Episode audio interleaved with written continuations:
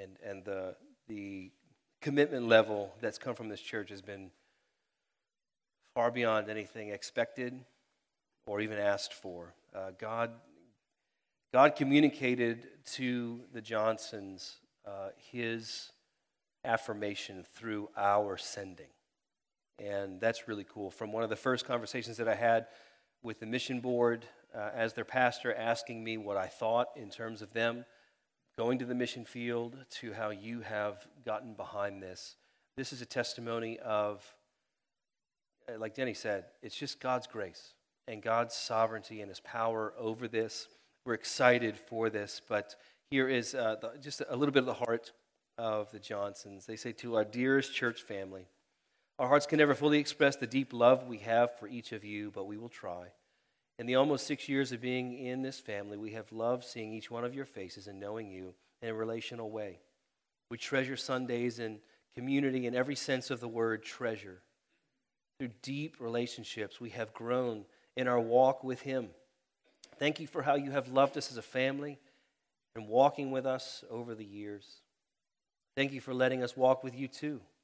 We appreciate your accountability, advice, encouragement, edification, prayer, and support. Thank you for being our sending church. Thank you for partnering with us. But mostly, thank you for sharing life with us. In John 13 35, it says, By this all people will know that you are my disciples, if you have love for one another. You have loved us so well.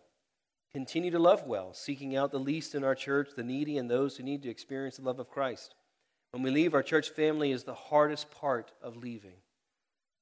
We love you, treasure you, and pray for you often in our prayers. We're praying for others in our church to either join us or go else, somewhere else in this world. We pray for laborers to go out. Pray for our church family to be fully surrendered and to be on mission in, the, in our city.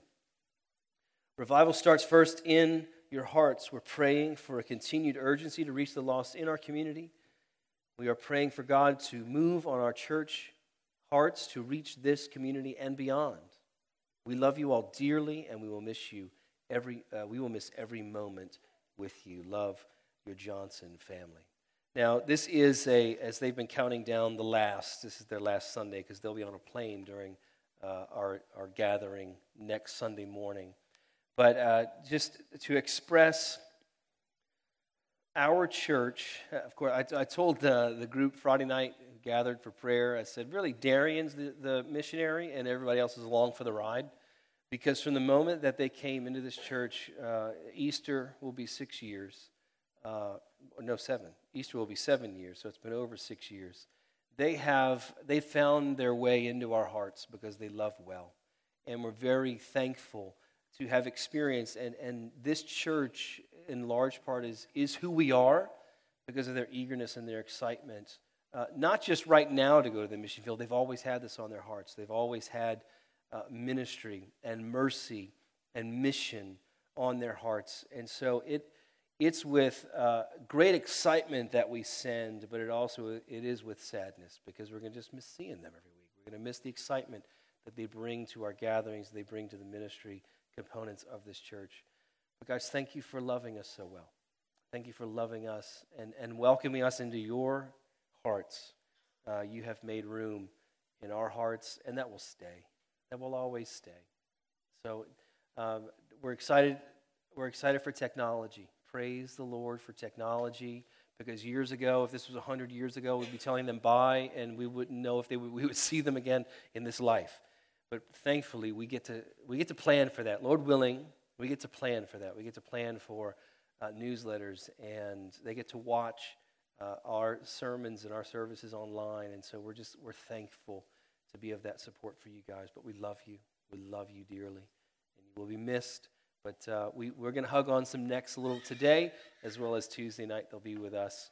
Uh, but if you have to figure out a time to see them this week, to hug, uh, hug on some necks, do that because it's, it's, this is a great moment in our church, and I'm excited for that. All right, kids, thanks for hanging uh, in there. You are dismissed to children's ministry. And if, uh, if you would be turning in your Bibles to Isaiah chapter 9.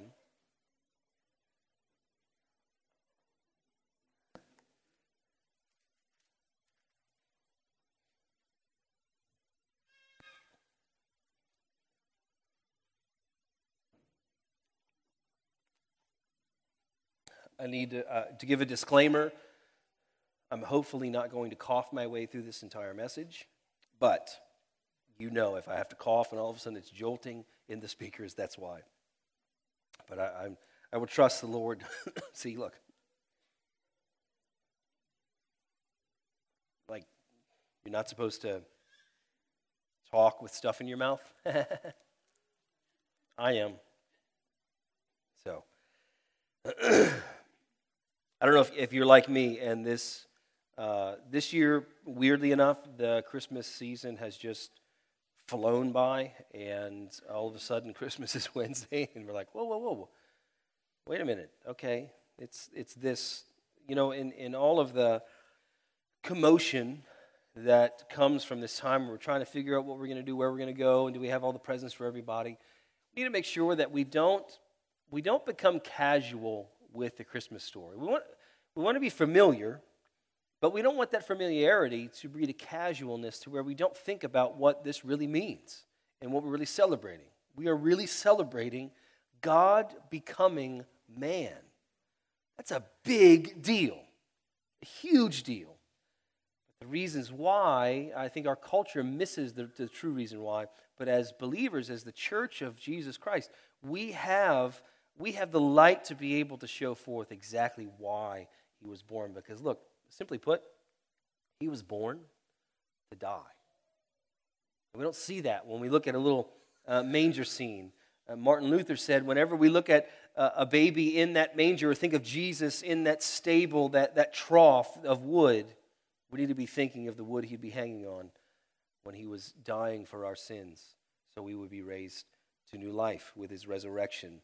Uh, this is what the prophet Isaiah is uh, prophesying. He's foretelling this coming. The word of the Lord says in, in Isaiah 9, verses 1 through 7 But there will be no gloom for her who was in anguish. In the former time, he brought into contempt the land of Zebulun and the land of Naphtali. But in the latter time, he has made glorious the way of the sea, the land beyond the Jordan, Galilee of the nations. The people who walked in darkness have seen a great light. Those who dwelt in a land of deep darkness, on them has light shone. You have multiplied nations. You have increased its joy. They rejoice before you as with joy at the harvest, as they are glad when they divide the spoil. For the yoke of his burden and the staff of his shoulder and the rod of his oppressor you have broken as on the day of Midian. For every boot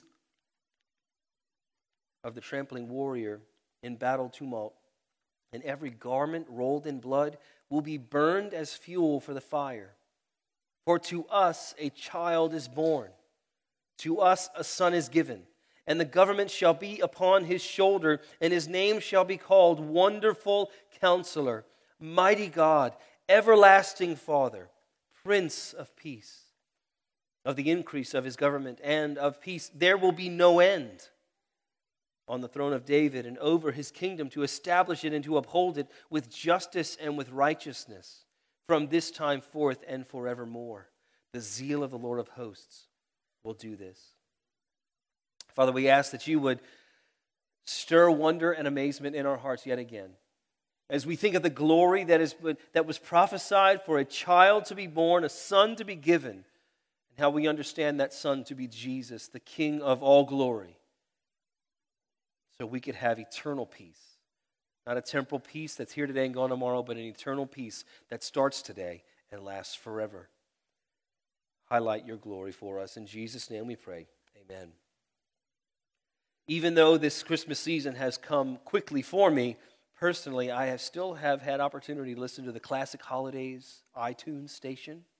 I do like that one. And as I, have been listening, there have been uh, a few songs that I've listened to that have a particular theme, and it's the theme of peace on earth. And, and these are by some notable artists John Lennon, Stevie Wonder, uh, David Bowie, and Bing Crosby, that very odd pair that came together back in the, in the 70s to sing that song. The theme in being peace on earth uh, is a Christmas theme, to be certain. But the way they're singing about it, I think sometimes misses a point. In Luke chapter 2, uh, Levon read this during our, our worship time. But if you look at verse 14, where, where this is announcing for unto you, verse 11, for unto you is born this day in the city of David a, a Savior who is Christ the Lord. This will be a sign for you. You will find a baby wrapped in swaddling cloths and lying in a manger. And suddenly there was uh, uh, with the angel a multitude of the heavenly host praising God and saying, Glory to God in the highest, and on earth peace among those with whom he is pleased. So peace is promised with Jesus' birth. Just like peace is promised in Isaiah 9, where he's the Prince of Peace, and this peace will have no end.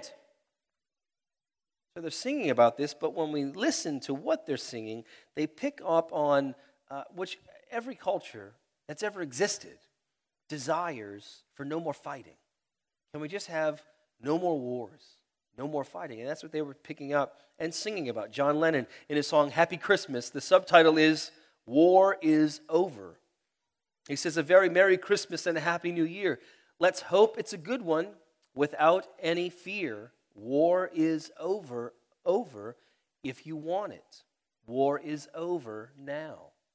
You have a, a choir in the background singing, War is Over.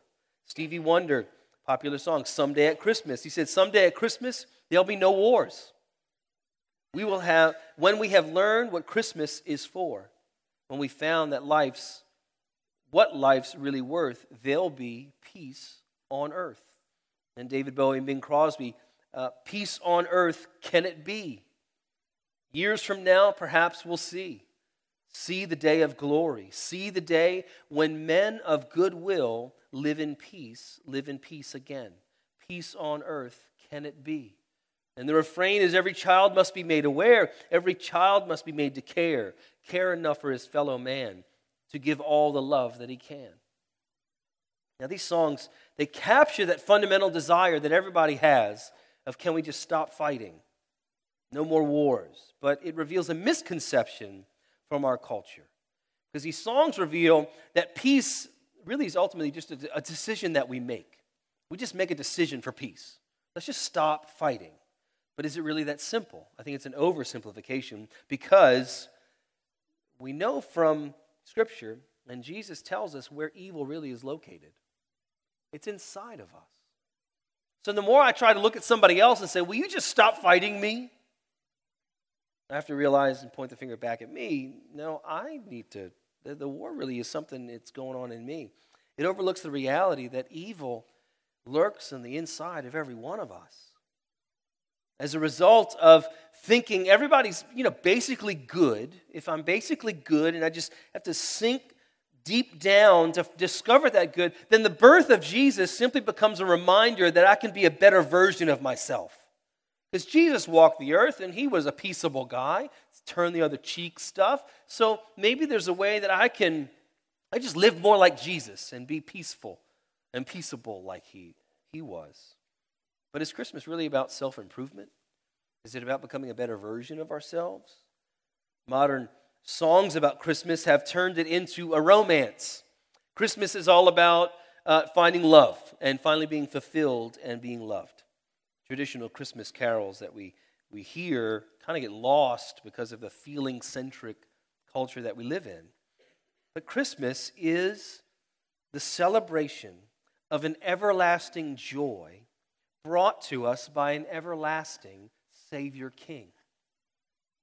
Christmas really is a celebration of a lasting hope, not a, not a hope of can my life just be better right now? But it's a lasting hope that goes on into eternity. And Isaiah 9 gives us a clear understanding of what this life and work will bring to God's people. But I love one of the ways I love the Word of God is because it's real about who we are and how we are and where we are spiritually, physically, emotionally.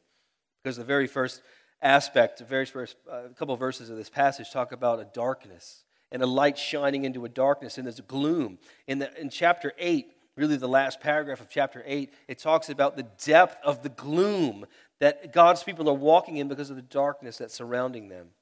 And it's a reality. This darkness is a reality for every human being. If we are apart from Christ and we have not trusted Christ for salvation, the Bible says that we dwell in darkness. And this deep darkness is, is a result of our sin and our rebellion toward God, as well as the, revolt, uh, the result of living in a fallen world where sin happens to us. We, we get other people's darkness that makes our own darkness even darker. And we long for an escape. We long for relief that doesn't ever seem to come. We feel spiritual gloom in our distance from God. Whether it's a distance because of our rebellion toward Him, that our sin creates a chasm. Later on in Isaiah, he says that our sin has created a chasm. God doesn't respond to our prayers like we want Him to because there's a chasm that's fixed because of our sin, or, or a spiritual distance because maybe we are in Christ, we are believers, we're Christians, but we still keep on living rebellious lives. We have rebellious decisions and motives that, that create a feeling of distance and darkness in our lives. We feel physical gloom because our bodies suffer and they break down. They just don't work right. We feel emotional gloom from depression and loneliness and sadness. You know, our gloom is real and we can't ignore it for too long. We can't, we get tired of putting on fake smiles. So uh, usually we'll retreat from other people. And, and this, this Christmas season might be a time where you feel uh, miserable all the time because you just feel like you're just putting on a, a show for folks. But we get tired of that fake smile. And we, get, we, we can't, we don't have the energy to distract ourselves anymore with, with making believe that the Christmas season is better than maybe than what it really is, or distracting ourselves with vacations and daydreaming. We just can't distract ourselves from the darkness anymore. And we feel the relentless oppression from expectations, from our own expectations of ourselves, from people's expectation of us, even God's expectation. We feel, God, I feel you're picking on me all the time because I'm not meeting your expectations. I'm not meeting your standard. And that's why he brings up Zebulun and Naphtali, because their region, which later became Galilee in Jesus' time, and that's where Jesus was raised in Nazareth of Galilee. If you follow the Fertile Crescent, God, uh, armies didn't come directly into Israel uh, by way of the desert because you couldn't survive there very well. So you had to go along the Fertile Crescent. And as you, when, you, when you went along that Fertile Crescent, the first place you came to, uh, came to was the land of Zebulun and Naphtali. So they were, they were always under attack. You know, if three months went by and they hadn't had an invading army come in and ravage everything, they were just thinking, all right, it's been too long, things are going well, something else is going to drop. And we live like that, don't we? We live sometimes with this Eeyore approach where it's like, well, it might be good now, but it's going to stop at some point. We don't have that joy that keeps on looking in hope for something else. And so, look, Galilee of the nations, they were picked on all the time. But God's telling them, you who feel picked on, feel the oppression of every invading army that comes in and the relentless uh, uh, pursuit of those armies. There's freedom. There's freedom from those armies because there's freedom from oppression. And really, that points to the inside of what God will do in us. The darkness brings gloom, and the darkness is everywhere. We can't escape it. In, in chapter 8, uh, Isaiah says, Look, you're going to mediums and necromancers to try to figure out how to escape the darkness. You're never going to be able to figure it out. You can't do it with your own effort, with your own intellect, with money. Nothing can escape the darkness. And it's in this darkness that a light comes in and shines. See, God's, God's honest with the reality of how we live. He doesn't, he doesn't pretend that we're better than we are. See, the, the most loving thing He does is come to us and say, You're in worse than you even know. But the good news is that I've sent my son as a child to come free you from the impression that you long to be freed from every day. It's into this darkness that the light shines in, and Emmanuel, God with us, arrives.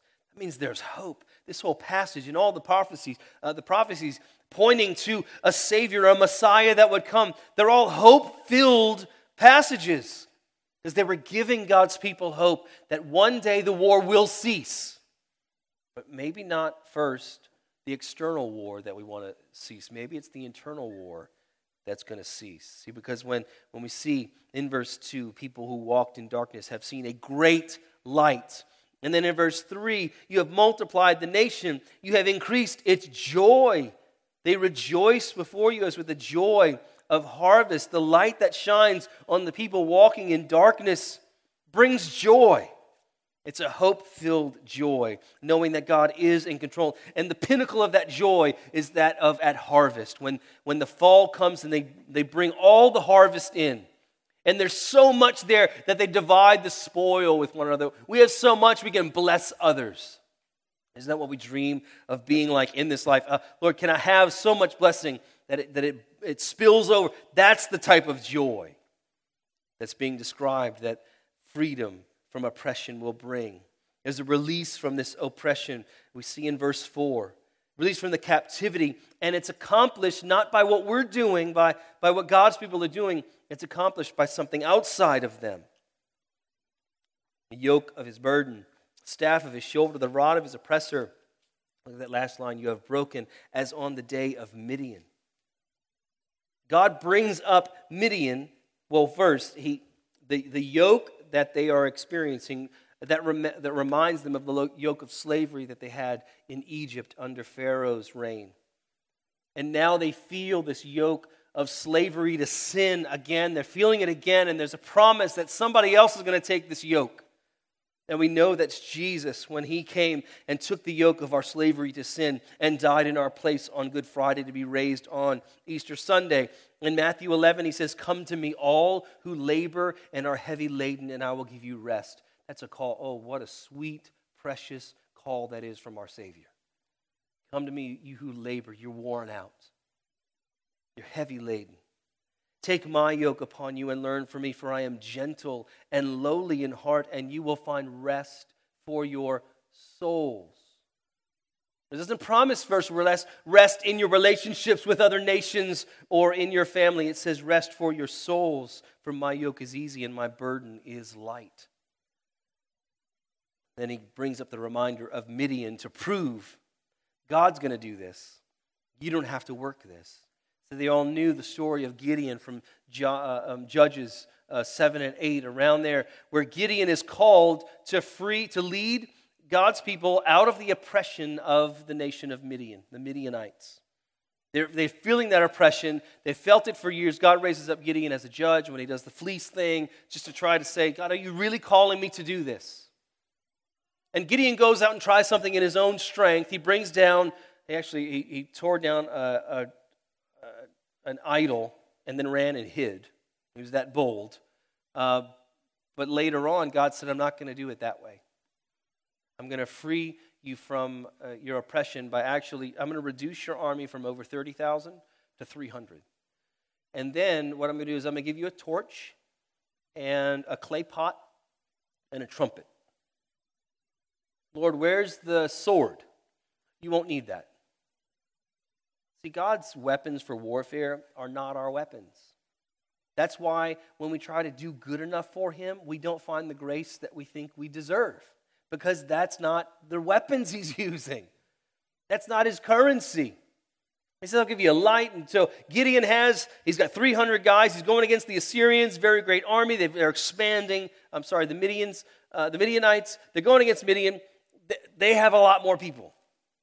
So they take the torch, they put it, they set fire into the clay pot, and they throw the clay pot, the clay pot on the ground, making like this, this firecracker spark, and they blow a trumpet. And they say, A sword for the Lord and for Gideon. Their trumpet was the sword, their worship was the sword. God sends the Midianites into a panic.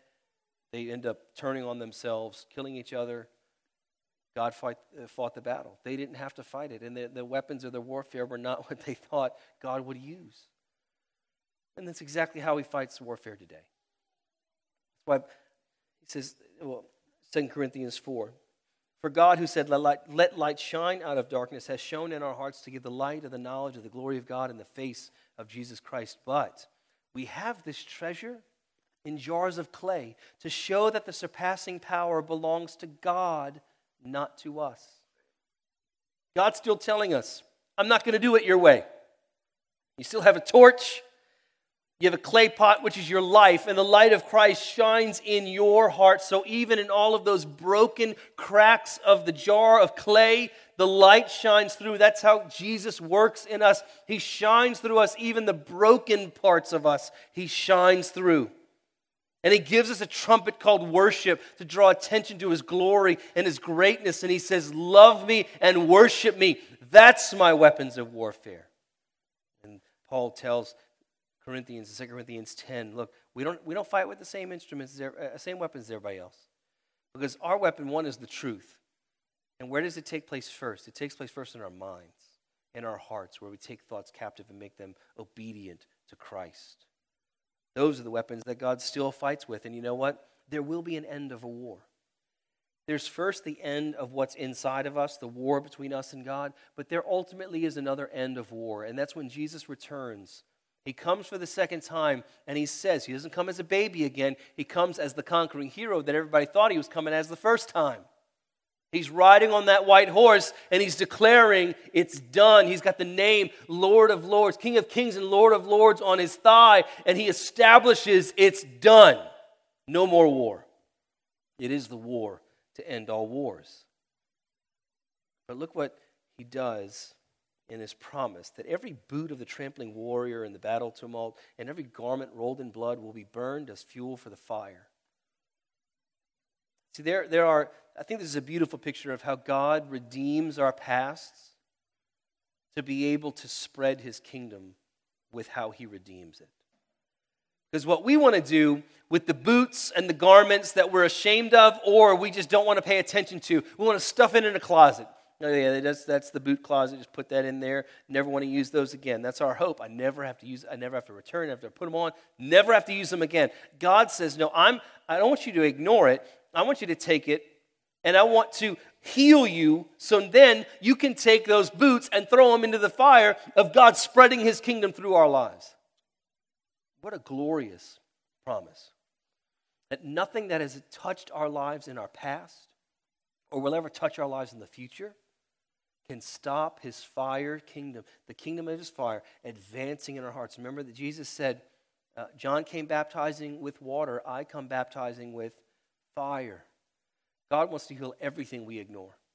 He wants to bring His truth to bear. He wants to bring His promises. He wants to bring His grace to bear on everything that we think we just don't have to pay attention to. All of us, we are, we are masters at stuffing the past or stuffing what's aching and, and stuffing what's hurting.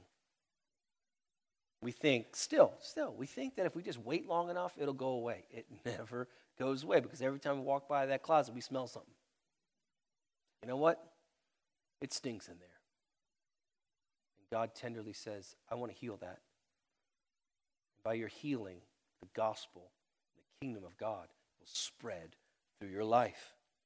And then there's a, it's a precious hope that's given, verse 6 For unto us, or for to us, a child is born. The promise of release from oppression and the cessation of war, it inspires hope, and that hope is called a child, a son to be given. You know, there, this is this is to breed an anticipation in God's people, like when a husband and wife are trying to have a child, and there's such anticipation with getting the pregnancy test and seeing what is the result. There's an anticipation that everybody's, that, that's the anticipation that's being built and saying, uh, and, and so many times when that has not been a positive test for couples, and God's saying one day all of that sorrow is going to be gone. All that gloom and darkness, it's going to be gone. You won't have to have that feeling anymore because you'll have the feeling on the inside of that anticipation that has been settled. Oh God, you have shown up. See, we have our aspect of history to look back on this one and understand that Jesus fulfilled everything that Isaiah is prophesying. See, the promise is for a child to be born to not simply make one family happy, to make, but to make all the families of the earth happy if they would pursue him and repent of their sins and trust him for salvation. And the child would have several names to describe, you know, we have maybe nicknames that we give our kids as they're growing up and stuff. Uh, Jesus gets a whole bunch of names even before he's born. And the names point to the eternality of his character and his, his, uh, uh, his existence. He is God, but he comes as a baby. Now, these are familiar familiar verses. Now, And this is not this is no average child. Like we're all average. Every single one of us and our children are average. We're just average. If you have if you have heard of somebody that is this genius and they go to college at 12 and graduated at 16, I always wonder why don't we keep on reading stories about those people? Kind of like, do they burn out? They're great children. What about as adults? Have they cured anything? I don't know. I digress. But that's all to say, we're all average. Jesus is not. So it's very dangerous to compare ourselves uh, with him in character. But we cannot lose the wonder at why God would even become a child. Understand this. This concept is still repudiated by most every religious system on the earth. God would never become a child. Why would God ever become dependent on what he keeps together by the word of his power? But God does that. That's why it's another illustration that Christianity is not man made. It's not just something uh, derived like, hey, how can we get together and make this really make sense for people? So it doesn't make sense. And we can't lose that wonder because God becoming a child, becoming his creature, why would he take a body when he lives eternally everywhere, all at the same time? But that's the glory and the mystery of our God. And he's given the names Wonderful Counselor. We all know what it feels like to have that word fitly spoken to us that just comforts. It's a, maybe a word of wisdom or knowledge, or maybe it's just clarity that we have in our relationship with the Lord, and we think, oh, that was so helpful. And this child, he lives that way. He lives giving wisdom and comfort. But this child is also called God, mighty God, a strength beyond our strength, and a, a wisdom beyond our wisdom, and the capacity to fulfill everyone who calls upon him. Because this child would be God, Emmanuel, God with us. He's also given everlasting Father. We usually don't look at little baby boys and start calling them Father. But Jesus is given the name Everlasting Father, meaning he, he pays attention to the fatherless and the neglected and the overlooked. And he, for all of us, becomes eternal Father, beyond uh, great in his blessing, beyond anything or any, any good a earthly father can bestow upon any child. He becomes the one who gives the gifts. He's the one who becomes the provision and the blessing for his people as eternal Father. And then he is Prince of Peace. His kingdom will be a peaceful kingdom in the hearts of his people. And he will minister that peace. He will continue to expand and grow outwardly. But there came a point when Jesus told his disciples, his, his disciples are still looking, hey, how about a guy riding on a white horse? I think that'd be good to establish your kingdom, overthrow us from Rome. We think that'd be a good thing. Peter was like, dying on a cross? I don't think so, Jesus. No, you got this all wrong. Jesus tells them, listen to this. Remember, he's Prince of Peace. The angels have told the shepherds that, announced him that way. Jesus said, Do not think that I have come to bring peace on the earth. I have not come to bring peace, but a sword. All right, hold on, Jesus. You did all these prophecies about peace and Prince of Peace. Aren't you Prince of Peace? Why is this not happening? I think Jesus is clarifying for them so you're looking for a peace that you're experiencing in a horizontal relational way. That's why he says, I've come to set daughter against mother and daughter in law against mother in law and man against his father. See, Jesus is telling us, his disciples, everybody, I don't come giving the peace that you think will provide lasting peace because what you have in mind is only a temporal relief to the peace that or to the war that's going on. Jesus said, I come now, I don't give peace on earth right now, I give peace in your heart, in your relationship with God. that way, when our relationship with God is redeemed and we are reconciled to God, then our relationships with one another begin to have a different effect. War doesn't, we still have strife, we still have misunderstandings, but we have the presence of God that helps us understand how I, I need to repent of my own sin in order to have this uh, increase, peace increase in this situation. So we have this peace of verse 7 of the increase, the increase of his government and peace. There will be no end. There's an ever increasing kingdom that's promised that Jesus will rule over. Jesus is the king of all of those and us who repent and trust him.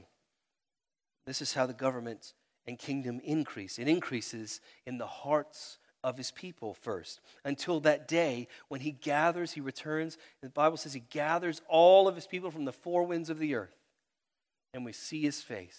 And then he creates a new heaven and a new earth, and all the fighting stops. All the war ceases. See, but the, the war in our own hearts, between us and God being settled, that's the greatest ceasefire we could ever long for in our, in our lives. Peace that Jesus brought was first, the first time was for our hearts. He will come a second time to end all war as we know them. Now, there's a call for us as the kingdom of God's beloved Son to work for peace and, and release of oppression. That's good for us to do. As Christians, we should be mindful is there anybody oppressed? We need to work, unjustly oppressed, we need to work for their release from that because I think it, it we know it's not going to be total in this life, but it points to that life. It points to that day when it'll all be done. So we work hard. As a sign of an ultimate peace that will come, we work for justice for those who are oppressed, and we stand for righteousness amid a culture that continues to say that what is wrong is right and what is right is wrong. That's why the light of our righteousness is crucial in our culture. Our culture keeps on saying, just keep on looking inside and express yourself to get over the oppression. Jesus says, the more you look inside, the more you're going to be discouraged. He brings the peace. He sets us right in justice with Him. He sets us uh, right in giving us a righteousness that is His in order for us to live that out, to point to the ultimate justice and ultimate righteousness that Jesus will bring when the earth ends. So, what does this mean for us today? Just like there was hope and the anticipation of hope that Isaiah was trying to breed and stir into God's people, church, there's still that same hope for us today. So, no matter what dark area of our lives we're facing, whether it's spiritual or physical or emotional, whatever the darkness we're experiencing, we get to ask Jesus' light to show up in that realm, to show up in that darkness, God. Not, not to expose us, to shame us, but to reveal His truth, to heal us. That's what He wants. Whatever the night is that we're experiencing, Jesus came to shine into that and He will shine into that. We're going to sing uh, a chorus, a, a, a song to make this a prayer for us to shine into our nights. So let's stand and sing that together.